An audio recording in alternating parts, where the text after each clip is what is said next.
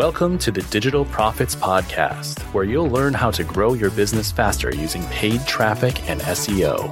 Each episode will feature a breakdown of digital marketing trends and answers to your burning questions that will provide actionable takeaways to make your marketing better. So join us, Ben Page, Ray Sawbell, and Blake John, as we guide you on your journey to higher profits. Remember to join the Profit Squad at joinprofitsquad.com and get ready to profit in three, two, one.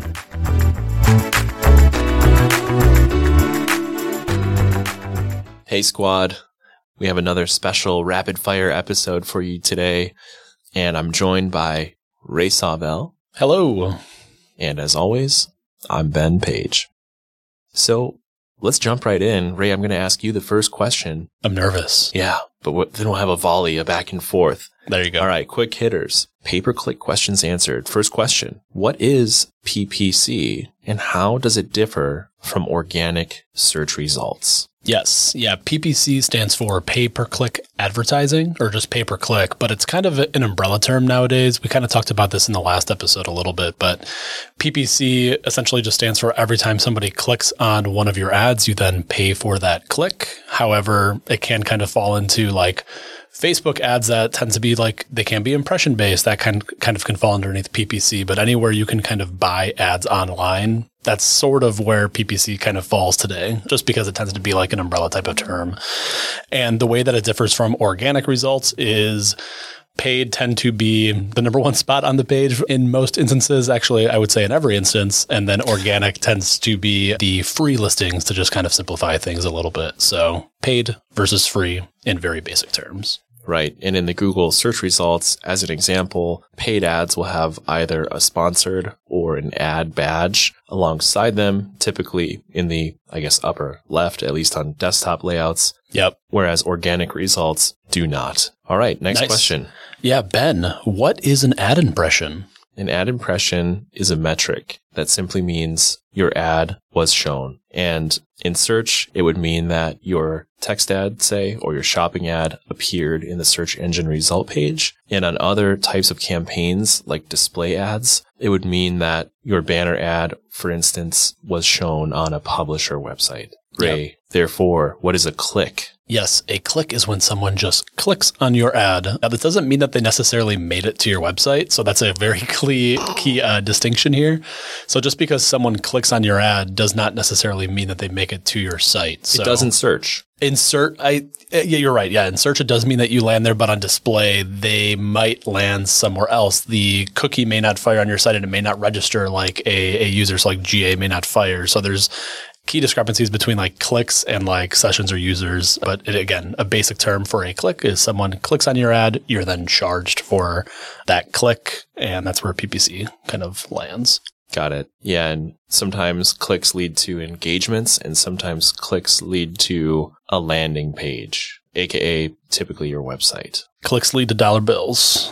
Um, ben, if I'm doing SEO, do I need to do PPC? I believe so. And not just because I offer SEO and PPC services, though that is a key reason. But really, I offer those because of this finding. Because while organic search improves your visibility in different areas like the map pack, the blue links, etc. on Google search results and other search engine results. Pay per click can help you maximize the number of times you appear in the search results pages. And it can also help you appear more quickly than you can sometimes organically. But the best is when you do both together to some degree. There was a 2012 study that's sometimes cited. It's titled Incremental Clicks impact of search advertising, it found through meta analysis of several hundred of these studies revealed that over 89% of the ads clicks are incremental. And I'll just read really briefly the abstract from that study. It says, in this research, we examine how the number of organic clicks change when search ads are present and when search ad campaigns are turned off. We then develop a statistical model to estimate the fraction of total clicks that can be attributed to search advertising. A meta-analysis of several hundred of these studies reveals that over 89% of the ad's clicks are incremental in the sense that the visits to the advertiser's site would not have occurred without the ad campaigns. It's that incrementality that is key. And because we know many user journeys to becoming a qualified lead or a sale are multi-touch journeys, this is the essence of why it's important to invest in both disciplines. Yeah, and to add on to that briefly, it, it's sort of that surround sound effect that we've been talking a lot about here internally, but you're just, you know, you're maximizing your presence on the SERP. And and one other quick call out is this study did come from Google. So take that for however you may. But the study did come from Google, which I think that's an important call out. Yeah. You can still find the paper online if you're curious. All right, Ray, what are some key benefits of using PPC advertising over traditional advertising methods like billboards or TV commercials? Yeah, I mean, for me, it's two or three things. It's, and we talked about this last episode, but it's speed, how fast and agile you can be when making changes. It's the targeting that you can do. A lot of the times with traditional media, it's difficult to get in front of exactly your target customer, where on Google, Meta, other online advertising channels, you can say exactly, here's who I think my target customer is, and here's how I expand upon that. And then just again, tracking your, if things are set up properly, you can clearly establish here is my return on investment, whether you're an ecom, lead gen, like whatever type of business. If you have the proper data signal set up, you can clearly measure what your ROI is, which again is so powerful in this medium and then scaling that. Yeah. And that's Uh, a great insight at the start of your statement, Ray, talking about the timing element here. And I think in traditional media, you know, conceptually, it's like, all right, we're going to do our research. We're going to plan our buy. We're going to execute our buy. We're going to flight our media out. It's going to run for eight weeks. It's going to be this channel, whatever. And then it's done. That campaign's over. With, let's say, paid search, we think of it more as, again, using Blake's gardening analogy that he's been using for SEO you know, you can think of it as tending your garden. It's evergreen. It's always on. We're always collecting new data, learning, adjusting, growing. And that's another mindset shift that mm-hmm. I think is helpful when you get into PPC if you were doing more traditional media previously. Yeah. And I mean, you can also change things very quick as well. So back to the gardening analogy, if you have a new creative that you want to implement or a new offer or what have you, you can be very just agile in making those updates. Where in traditional media, it could take days, if not weeks, if not months. So it, it could take significantly longer. Ben, I have a really hard question for you. What is better, Facebook ads or Google ads? TikTok ads. TikTok. Just kidding. Go no, dog. Or not go dog go. What's the other one? I'm reading too duck, much Dr. Seuss.